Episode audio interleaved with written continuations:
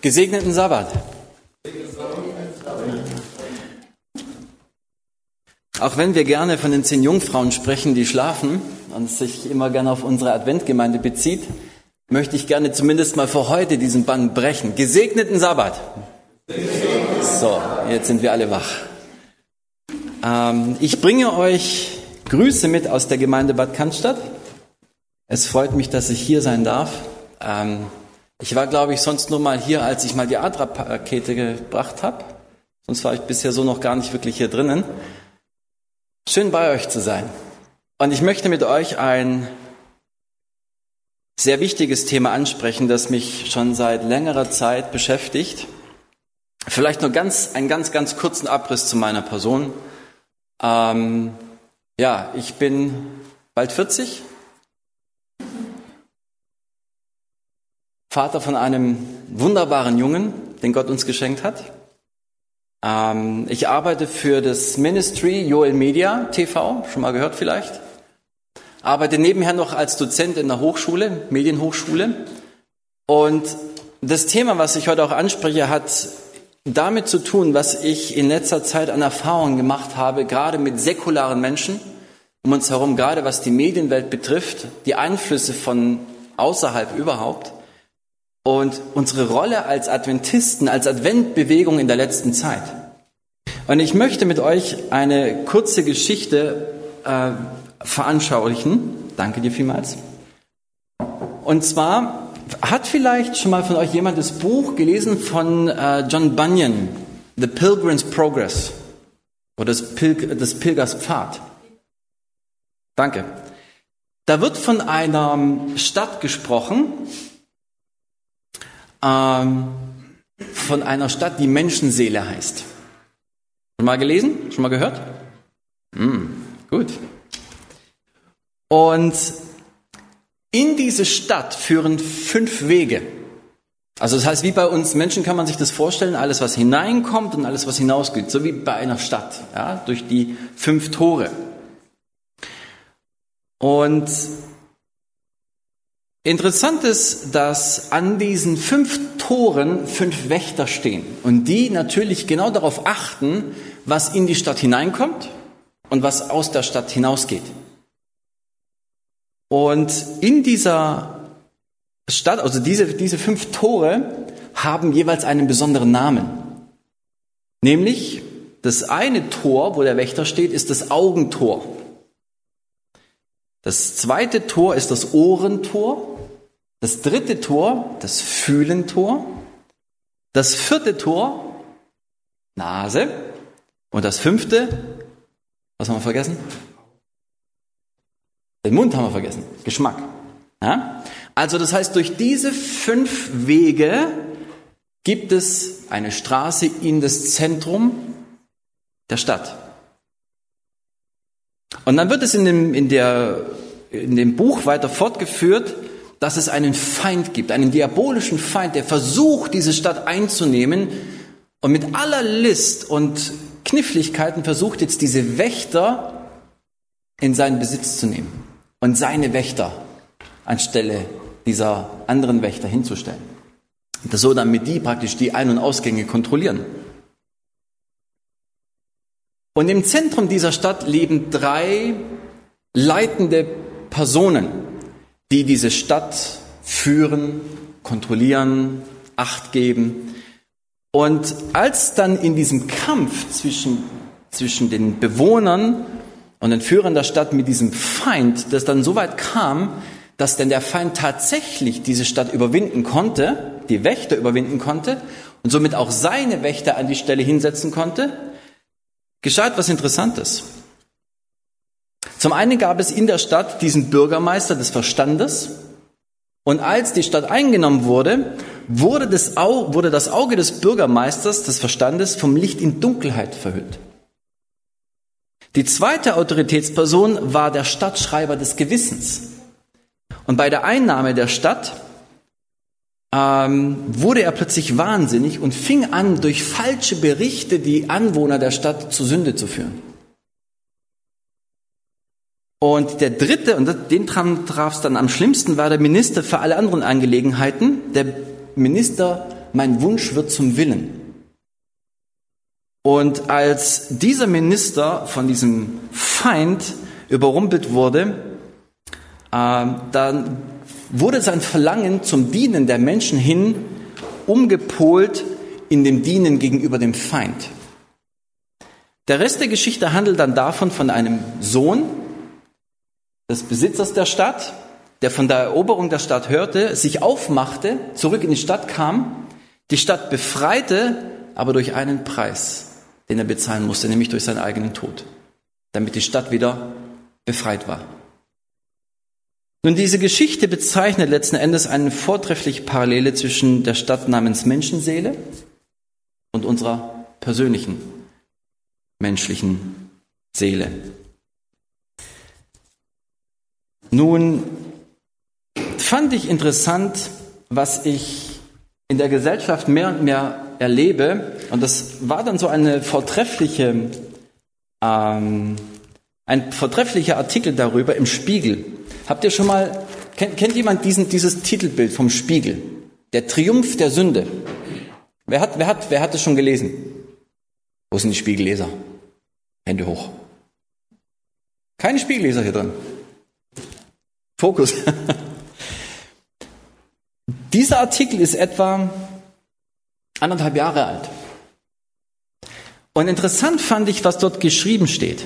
Bei den Recherchen von dem Redakteur, bei den Menschen, die jetzt interviewt worden sind, wurde sozusagen ein, ein einschlägiger Katalog über die Sünden differenziert. Also es gibt eher kleine wie kleine Sünden, wie zum Beispiel das üppig belegte Frühstücksbrot.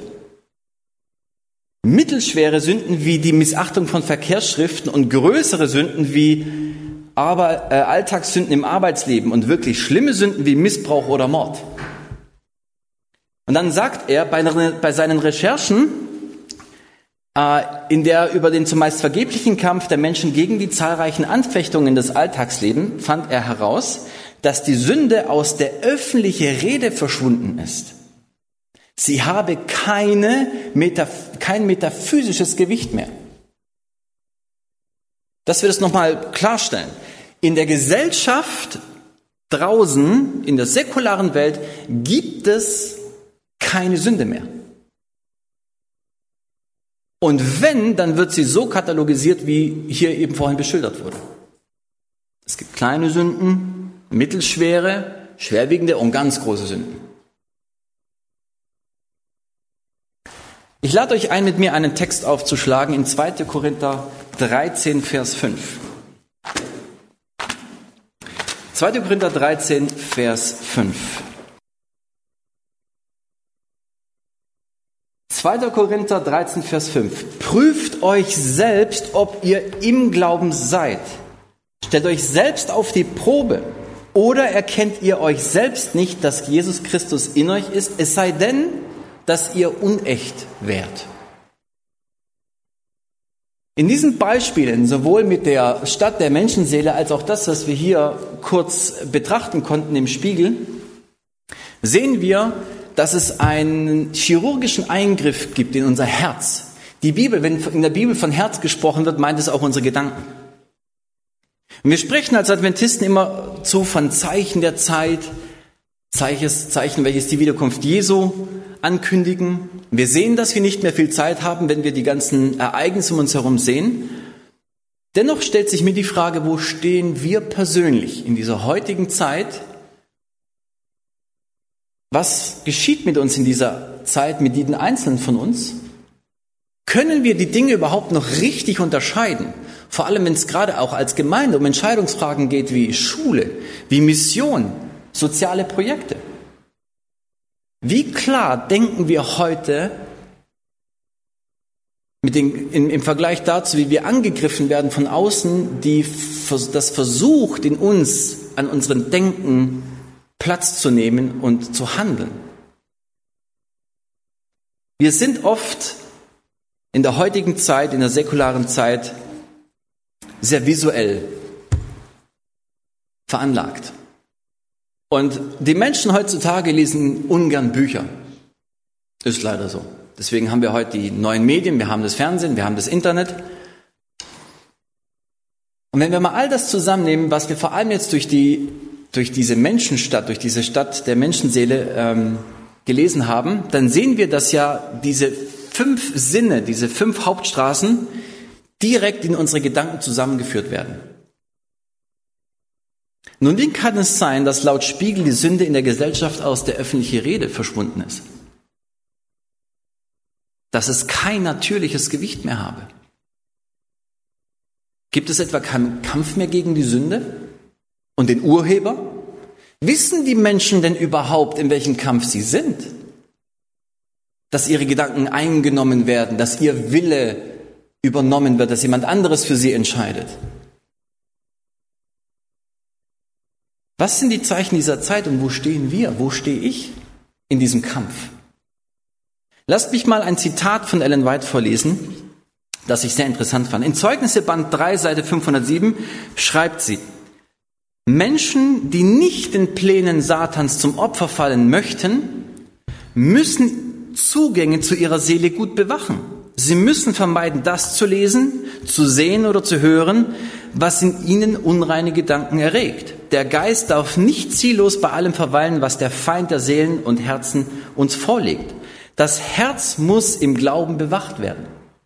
Sonst wird das Böse von außen auch im Inneren Böses erwecken und die Seele wird in Finsternis wandeln.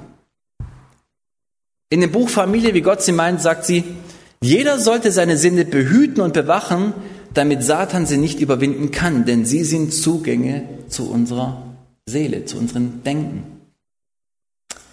In Intellekt, Charakter und Persönlichkeit, Seite 268, sagt sie, Tagträumereien, Luftschlösser bauen und eine schlechte und äußerst gefährliche Angew sind eine schlechte und äußerst gefährliche Angewohnheit.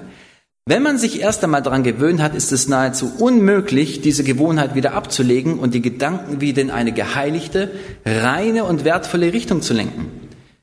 Dann sagt sie, du wirst ein sorgfältiger Wächter deiner Augen, Ohren und all deine Sinne werden müssen, um schlechten, eitlen Gedanken vorzubeugen damit sie nicht mehr deiner Seele beschmutzen.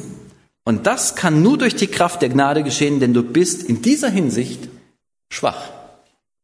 Können wir das eingestehen? Können wir da zustimmen, dass wir in der Hinsicht schwach sind? Welche Tore der Stadt der Menschenseele hat jetzt Schwester Weid besonders hervorgehoben? Könnt ihr, könntet ihr das heraushören? Augen und Ohren, ganz besonders hervorgehoben. Nun, es gibt viele Beispiele aus der Bibel, die, die das auch deutlich machen. Zum Beispiel in Jakobus 1. Schlag mal mit mir auf. Jakobus Kapitel 1, Vers 13 bis 15. Nur um ein Beispiel mal zu nennen. Jakobus Kapitel 1, 13 bis 15. Niemand sage, wenn er versucht wird, ich werde von Gott versucht, denn Gott kann nicht versucht werden zum Bösen und er selbst versucht auch niemanden. Sondern jeder Einzelne wird versucht, wenn er von seiner eigenen Begierde, was? Gereizt und gelocht wird. Danach, wenn die Begierde empfangen hat, gebiert die Sünde. Die Sünde aber, wenn sie vollendet ist, gebiert den Tod. Die Sünde ist ein Haken. Auch Satan ist ein Menschenfischer. Und er hat an seiner Angelhaken etwas, was, woran wir gerne zuschnappen. Und wenn wir zugeschnappt haben, dann holt er uns sich in sein Boot hinein. Es gibt auch weitere Beispiele. Matthäus 5, wo Jesus von Ehebruch spricht. Nicht nur von einer Tat, sondern er sagt, wenn ihr schon darüber nachdenkt, Ehe zu brechen, habt ihr schon gesündigt. Jesus geht da noch sehr viel tiefer. Oder in Matthäus 12, wo er davon spricht, ähm, von dem äh, faulen, von der faulen Frucht und von der guten Frucht und sagt, Schlangenbrot, wie könnt ihr Gutes reden, da ihr böse seid? Denn wes das Herz voll ist, dessen geht der Mund über. Der gute Mensch bringt aus dem guten Schatz Gutes hervor und der böse Mensch bringt aus dem bösen Schatz Böses hervor. Matthäus 15, wo es um die Entweihung des Herzens geht.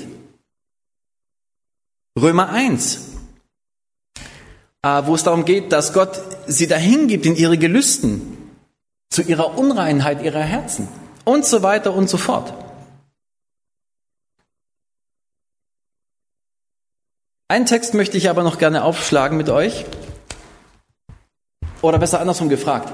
Was glaubt ihr denn, wie diese Wächter an den Toren der Stadt aussehen? Haben die Jogginghosen an, Sweatshirt, Cappy? Oder was glaubt ihr, was das für Wächter sind, die dort stehen? Haben sie, haben sie vielleicht eine Waffe bei sich?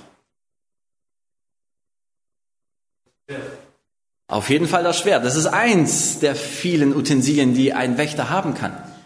Was glaubt ihr denn, was ein Wächter braucht, um kämpfen zu können? Ein Helm. Wir haben ein Schwert, wir haben einen Helm. Jetzt kommt euch der Gedanke, worauf ich hinaus möchte, aus welchem Text. Epheser Kapitel 6. Die ganze Waffenrüstung Gottes. Ein Wächter kann nicht kämpfen, wenn er nicht diese Waffenrüstung hat. Versteht ihr, was ich meine? Den Text, den ich mit euch noch anschauen möchte, ist Matthäus Kapitel 6. Um dann einen Brückenschlag zu machen. Matthäus Kapitel 6 ab Vers 19. Wir haben ja vorhin von den Schätzen der, der, der Herzen gesprochen. Und jetzt schaut. Matthäus Kapitel 6, seid ihr da? Gut. Äh, das war das mit der Waffenrüstung. Den Text, den ich mit euch anschauen wollte, mal Matthäus Kapitel 6, wo es um den Schatz geht. Okay? Das meint es mit dem bösen Schatz und dem guten Schatz. Schaut. Ihr sollt euch nicht Schätze sammeln auf Erden, wo die Motten und der Rost sie fressen, wo die Diebe nachgraben und stehlen, sondern sammelt euch vielmehr Schätze im Himmel, wo weder die Motten noch der Rost sie fressen, wo die Diebe nicht nachgraben und stehen. Wisst ihr eigentlich, was der Schatz im Himmel ist? Was der Schatz in unserem Herzen sein soll? Das sind die erlösten Seelen im Himmel. Das ist der wahre Schatz. Das heißt, wir selber können keine Menschen zu Christus führen, wenn wir selbst nicht der Schatz im Himmel sind.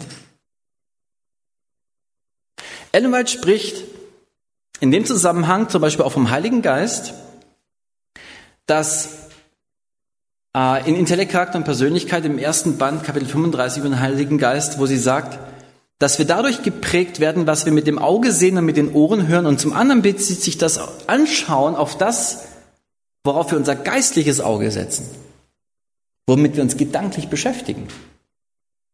Schaut, alles, was wir betrachten, womit wir uns beschäftigen, wird uns langsam aber sicher verändern. Ob es jetzt hin zum Bösen geht oder zum Guten, liegt allein an uns, ob es uns bewusst ist oder nicht. Fakt aber ist, dass Jesaja 33 uns Folgendes dazu sagt. Wer in Gerechtigkeit wandelt und aufrichtig redet, wer verschmäht durch Bedrückung Gewinn zu machen, wer seine Hände abzieht, dass er keine Bestechung annehme, wer seine Ohren verstopft, dass er nicht von Blutvergießen höre, wer seine Augen zuschließt, dass er das Böse nicht ansehe, der wird in den Höhen wohnen. Eine Felsenfeste ist seine Burg, sein Brot wird ihm gegeben, sein Wasser versiegt nie. Spricht vom Himmelreich. Frage, wie oft sehen wir tagtäglich vom Blutvergießen? Wie oft hören wir vom Blutvergießen? Wie oft sehen wir Böses? Frage. Sehen wir im Fernsehen moralische Werte, die den zehn Geboten angehören? Die den zehn Geboten entsprechen? Sehen wir es oder sehen wir es nicht? Wenn dann vielleicht wie viel prozentual? Zehn Prozent? wenn es hochkommt, oder? Jetzt rein analytisch gesprochen. Verschließen wir unsere Augen davor?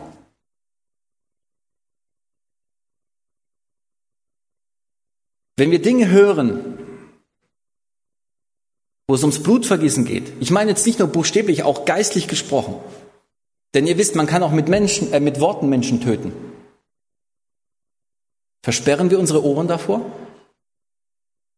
Oder ist der Eingang offen? Kann alles rein und raus, wie es will. Gott gibt uns ein anderes Beispiel. In 2. Korinther 3 heißt es, wir alle aber schauten mit aufgedecktem Angesicht die Herrlichkeit des Herrn an und werden so verwandelt in dasselbe Bild. Durch was? Durch Anschauen. Von Herrlichkeit zu Herrlichkeit, wie es vom Herrn, dem Geist geschieht. Also, ich habe zwei Möglichkeiten. Entweder ich verstopfe meine Ohren nicht vor Blutvergießen, ich, ich sperre, ich, ich mache meine Augen nicht zu vor dem Bösen, was vor mir geschieht. Oder ich schaue den an, der mich wirklich verwandeln soll in sein Ebenbild, damit ich ein Schatz werde, bereit fürs Himmelreich und andere Schätze mitnehmen kann in den Himmel.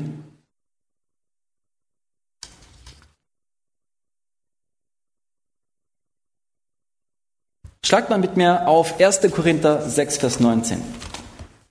Bitte. 1. Korinther 6, Vers 19.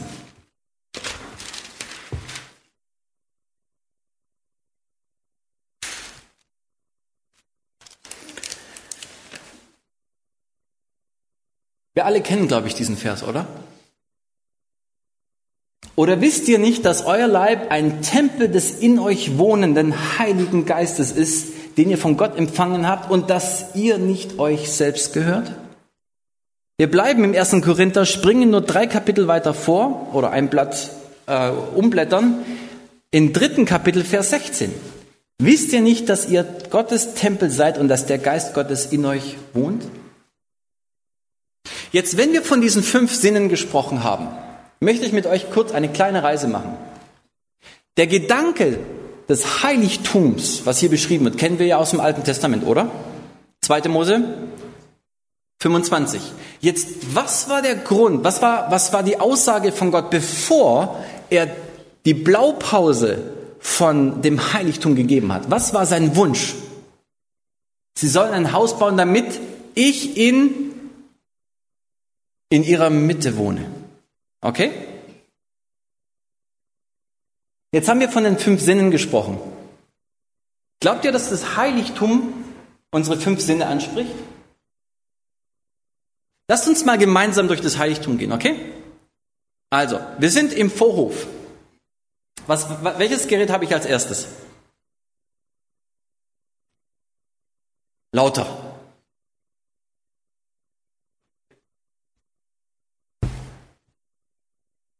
Danke. Brandopferaltar. Jetzt, welches, welches Sinn wird hier angeregt beim Brandopferaltar, wenn es buchstäblich passiert? Wenn wir jetzt direkt dabei wären im Alten Testament. Die Nase. Ich rieche das verbrannte Opfer. Okay? Jetzt gehen wir weiter. Als nächstes habe ich den, das Waschbecken. Fühlen. Das Wasser. Jetzt komme ich ins Heiligste, ins Heilige. Was kommt zur Rechten als erstes? Schaubrottisch. Was wird da angeregt? Jetzt komme ich zum Räucheraltar. Was geschieht dort am Räucheraltar? Und der siebenarmige Leuchter. Ist das Zufall? Ich glaube nicht. Ich glaube sogar, wenn wir glauben, was das Neue Testament sagt, dass wir der Tempel sind des lebendigen Gottes, des Heiligen Geistes, dann sollten wir auch wirklich, nicht nur geistlich, auch buchstäblich durch das Heiligtum gehen. Mit allen Sinnen. Denn auch das Volk Israel musste buchstäblich erstmal durch das Heiligtum gehen, bevor es gebaut wurde. Geht mal den Weg von Ägypten mit. Was wurde denn zuerst getan, bevor sie ausziehen konnten? Was mussten sie zuerst tun? Opfern. Danach sind sie durch das Rote Meer. Danach kam das Manna von Himmel. Danach der Kampf gegen die äh, äh Amalekiter, wo Mose am Berg stand und hat gebetet. Danach kam der Schwiegervater von Mose, der Jethro, und gab Zeugnis. Und als sie dann am Berg ankamen, gab Gott ihnen die zehn Gebote. Das, was damals war, wiederholt sich. Es geschieht nichts Neues unter der Sonne. Aber wir müssen verstehen, dass in der heutigen Zeit, wenn wir der Tempel sind und wir Ein- und Ausgänge haben, dass sie bewacht werden müssen. Wisst ihr, was noch interessant ist? Als der Tempel gebaut wurde, wurde vor dem Eingang des Tempels standen fünf Säulen. Für jedes einzelne unserer Sinne stand diese Säule. Nicht nur einfach nur, um das Gebäude zu halten.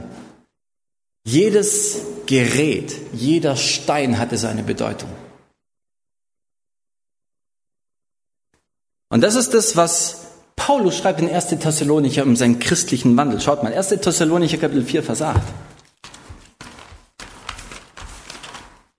1. Thessalonicher 4, Vers 8. Deshalb, wer dies verwirft, der verwirft nicht Menschen, sondern Gott, der doch seinen Heiligen Geist wohin gegeben hat? Bei uns, um uns, in uns gegeben hat.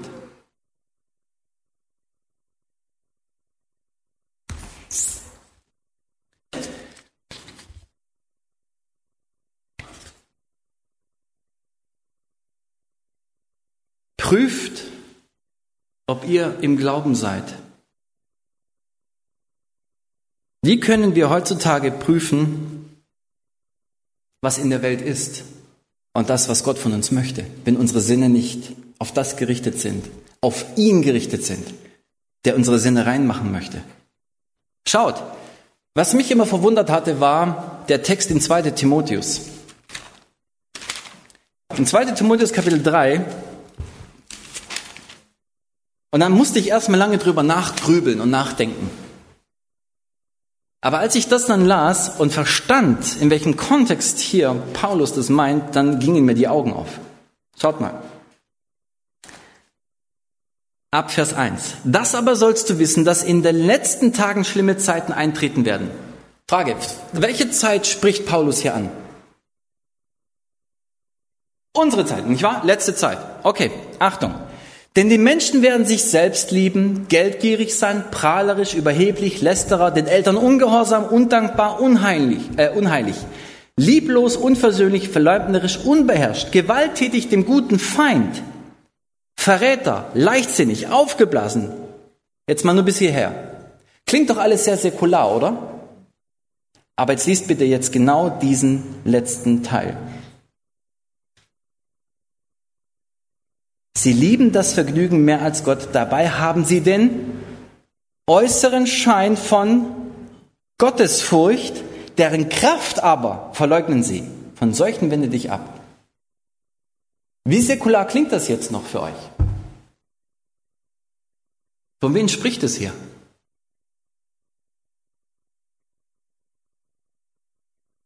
Ihr Lieben, von wem spricht es hier? Von wem spricht hier Paulus? Die Achtung, die Gott kennen, einen äußeren Schein haben von Gottesfurcht. Spricht Paulus nicht die Gläubigen an, die nach außen hin gläubig erscheinen, sagen, ich kenne Gott, ich kenne seine Gebote, gehe in seine Gemeinde, aber sie verleugnen eine gewisse Kraft, Sie verleugnen die Kraft, die Gott uns gibt, die uns eigentlich in einem Charakter verändern lassen sollten. Stattdessen aber sie, ab Vers 2 geht es ja los, genau einen anderen Charakterbeispiel vorzeigen, die eigentlich sehr säkular ist.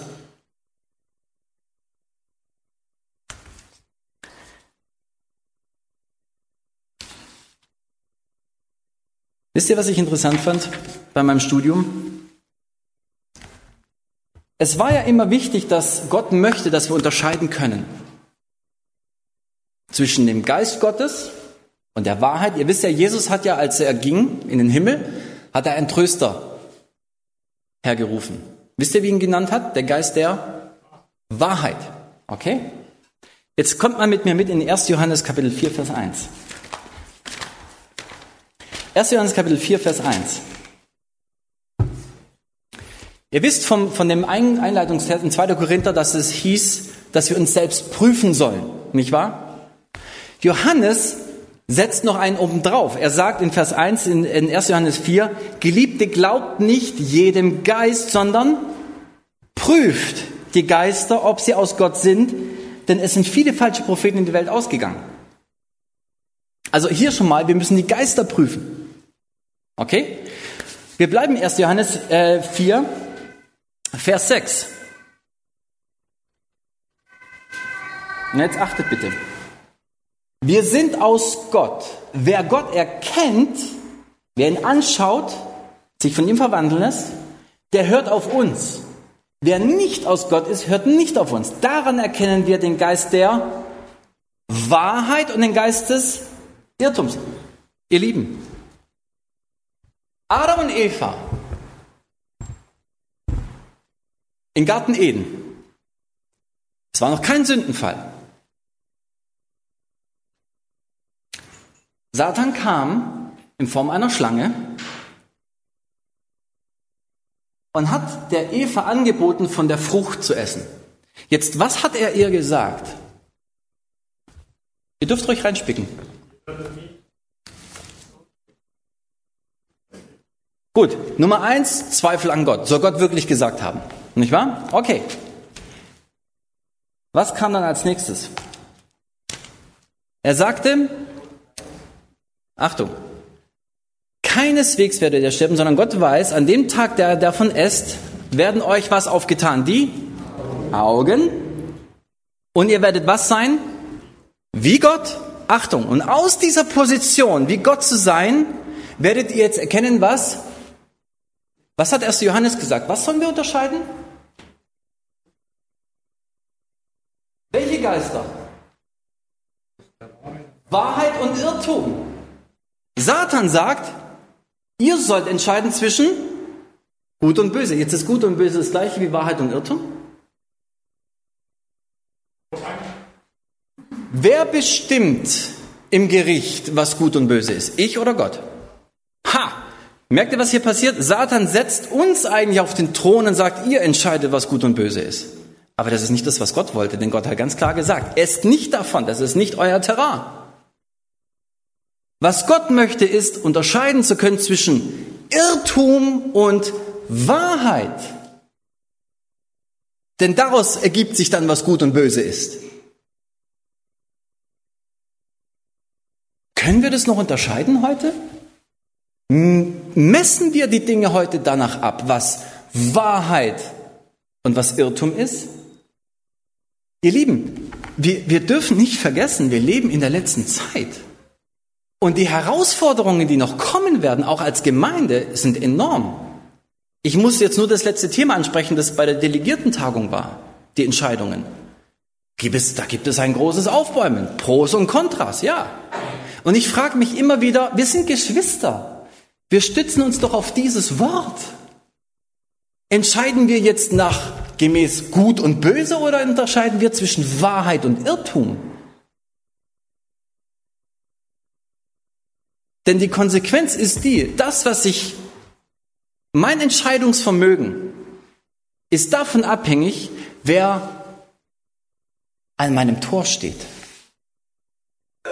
Und wenn jemand Falsches, ein Feind, mein, mein Eingang bestimmt, dann wird auch mein Inneres dementsprechend verändert, nicht nach dem Willen, dass der Gemeinde dienlich ist und meinem Nächsten, sondern meinem eigenen Ich.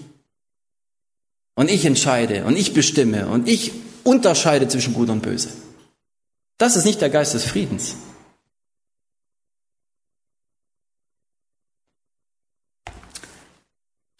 Paulus sagt uns doch ganz klar in 2 Timotheus, du aber bleibe in dem, was du gelernt hast und was dir zur Gewissheit geworden ist, da du weißt, von wem du es gelernt hast. Nicht die Welt da draußen, die uns zeigt, was vor, ich weiß gar nicht, wann das war, drei, vier, fünf Tagen, sechs Tagen, letzte Woche.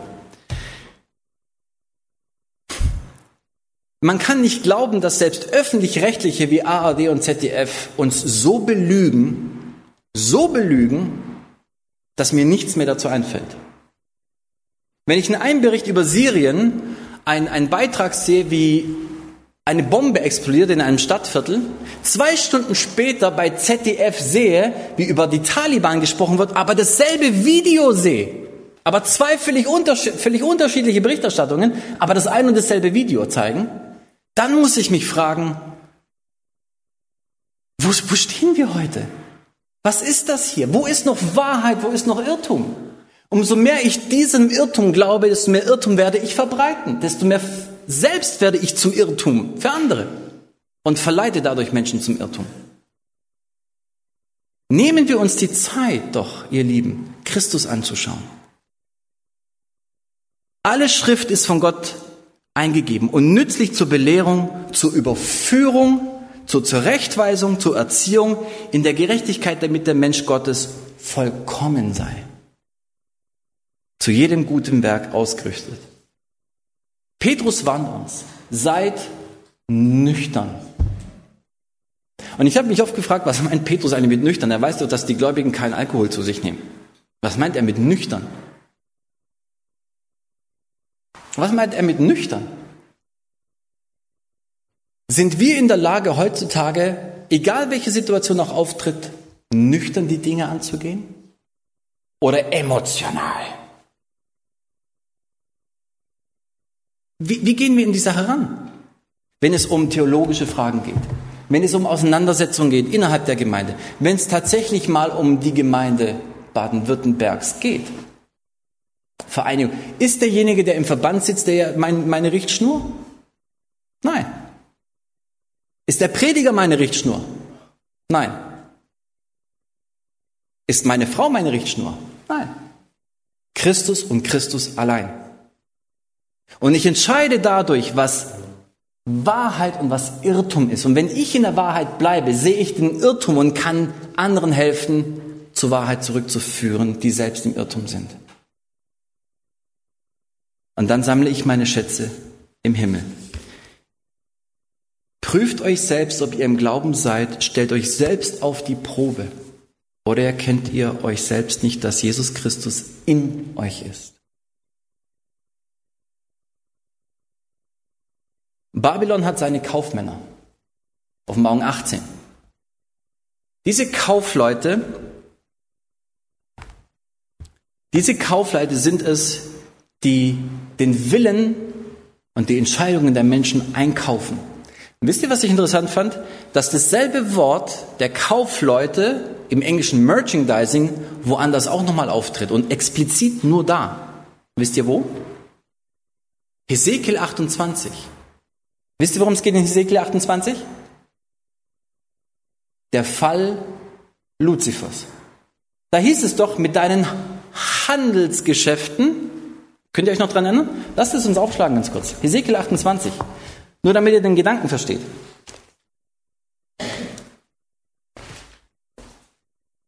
Vers 16. Ezekiel 28, Vers 16. Durch deine vielen Handelsgeschäfte ist dein Inneres mit was? Frevel erfüllt worden und du hast gesündigt. Ha! Jetzt, wir wissen, dass es im Himmel einen Krieg gab, okay? Offenbarung 12. Sagt ganz deutlich. Aber, wie wurde dieser Krieg geführt? Handelsgeschäfte. Jetzt, wie findet ein Handel statt? Im, Im Himmel gab es ja keine Güter, die ich jetzt einfach mal so eintauschen konnte. Ich finde deinen Stein, Stein schöner als mein Stein, können wir nicht tauschen. Deiner glänzt mehr als meiner. Ja, das meint es sicherlich nicht. Wisst ihr noch, wie Satan es geschafft hat, die Engel auf seine Seite zu ziehen? Jetzt kommen wir zum Handelsgeschäft. Er nahm sich eine nach dem anderen aus der Gruppe heraus und fing an, mit ihnen Handel zu betreiben. Gib du mir deinen Willen und ich schenke dir eine neue Freiheit, ein neues Gesetz. Und Satan übernimmt genau dieses Prinzip auf die Erde. Wenn ihr Offenbarung 18 studiert, merkt ihr, wie es funktioniert. Babylon hat seine Kaufleute und sie treiben Handelsgeschäfte mit wem? Es heißt, dass alle Völker dieser Welt dadurch verführt wurden. Und deswegen rät uns Gott, geht heraus aus ihr, mein Volk, damit ihr nicht teilhabt an diesen Sünden. damit ihr eure Zugänge zu euren Gedanken schließt, sobald die Sünde nur an der Tür klopft. Aber wir wissen doch eigentlich, wer an unsere Tür klopft, oder? Offenbarung Kapitel 3. Siehe, ich stehe vor der Tür und klopfe an. Wenn jemand meine Stimme hört und die Tür öffnet, so werde ich zu ihm hineingehen und das Mahl mit ihm essen und er mit mir. Ihr Lieben, hören wir noch in diesem Tumult der säkularen Welt noch das Klopfen? Oder ist es das Klopfen der Sünde, die so laut pocht und unbedingt hinein möchte, lauter als das Anklopfen von Gott? Können wir das noch unterscheiden? Wer klopft? Prüf dein Herz, ob es zu leicht befinden wird und ob Christus in dir ist. Ich möchte gerne abschließen mit einem Vers in Philippa Kapitel 4. Ab Vers 7. Und der Friede Gottes, der allen Verstand übersteigt, wird eure Herzen, eure Gedanken bewahren in Christus Jesus. Im Übrigen, ihr Brüder und Schwestern, alles, was wahrhaftig ist, was ehrbar ist, was gerecht, was rein, was liebenswert, was wohltuend, was irgendeine Tugend oder etwas Lobenswertes ist, darauf seid bedacht. Was ihr auch gelernt und empfangen und gehört und an mir gesehen habt, das tut. Und der Gott des Friedens wird mit euch sein. Ist es nicht eine wunderbare Verheißung? Und ihr seht, dass Verheißungen immer an Bedingungen geknüpft sind. Es gibt keine Verheißungen, die nicht an Bedingungen verknüpft sind. Gibt es nicht in der Bibel. Es sei denn, ihr belehrt mich.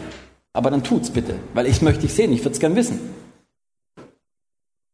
Ich kann nur das weitergeben, womit ich gefüllt bin. Ich kann nur das sprechen, wovon mein Herz voll ist. Prüfen wir uns, ob Christus in uns ist? ob die Wächter mit der Waffenrüstung Gottes an den Toren stehen und die Sünde fernhalten? Verstehen wir, dass wir der Geist Gottes sind, dass wir das, das Verständnis des Heiligtums unserer Sinne bekommen? Dass wir entscheiden können zwischen Irrtum und Wahrheit und nicht zwischen Gut und Böse? Gibt es etwas, was dich noch in Babylon hält? Möchtest du dein Herz überhaupt prüfen? Möchtest du, dass Gott, dass Christus in dir wohnt? Möchtest du echt sein und nicht für zu leicht erfunden werden?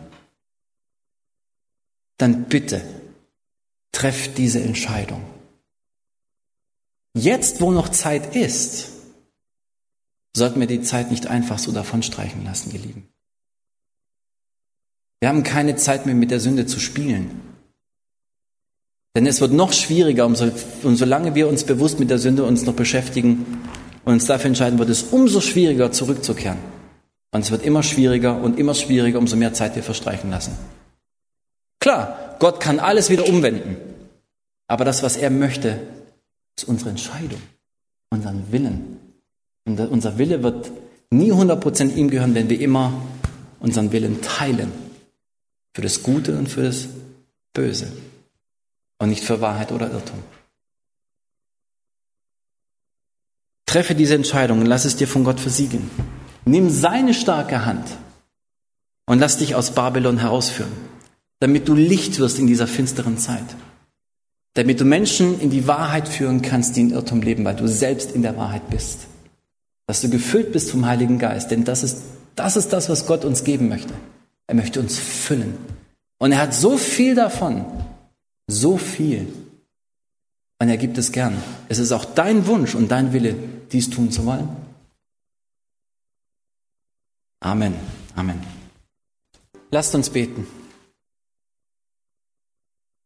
Unser lieber Vater im Himmel, wir danken dir so sehr, dass wir dich als unseren Gott haben, den wir anbeten dürfen. Und so wie wir jetzt auch gerufen und gesungen haben, Herr, schaff uns ein reines Herz. Schließ zu, Tor und Tür gegenüber der Sünde.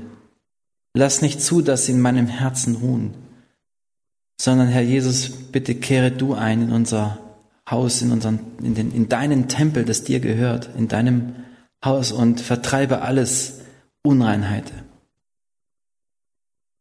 Herr, du kennst ein jedes Herz, das jetzt vor dir steht und du weißt, wie viel ein jeder Einzelne zu kämpfen hat.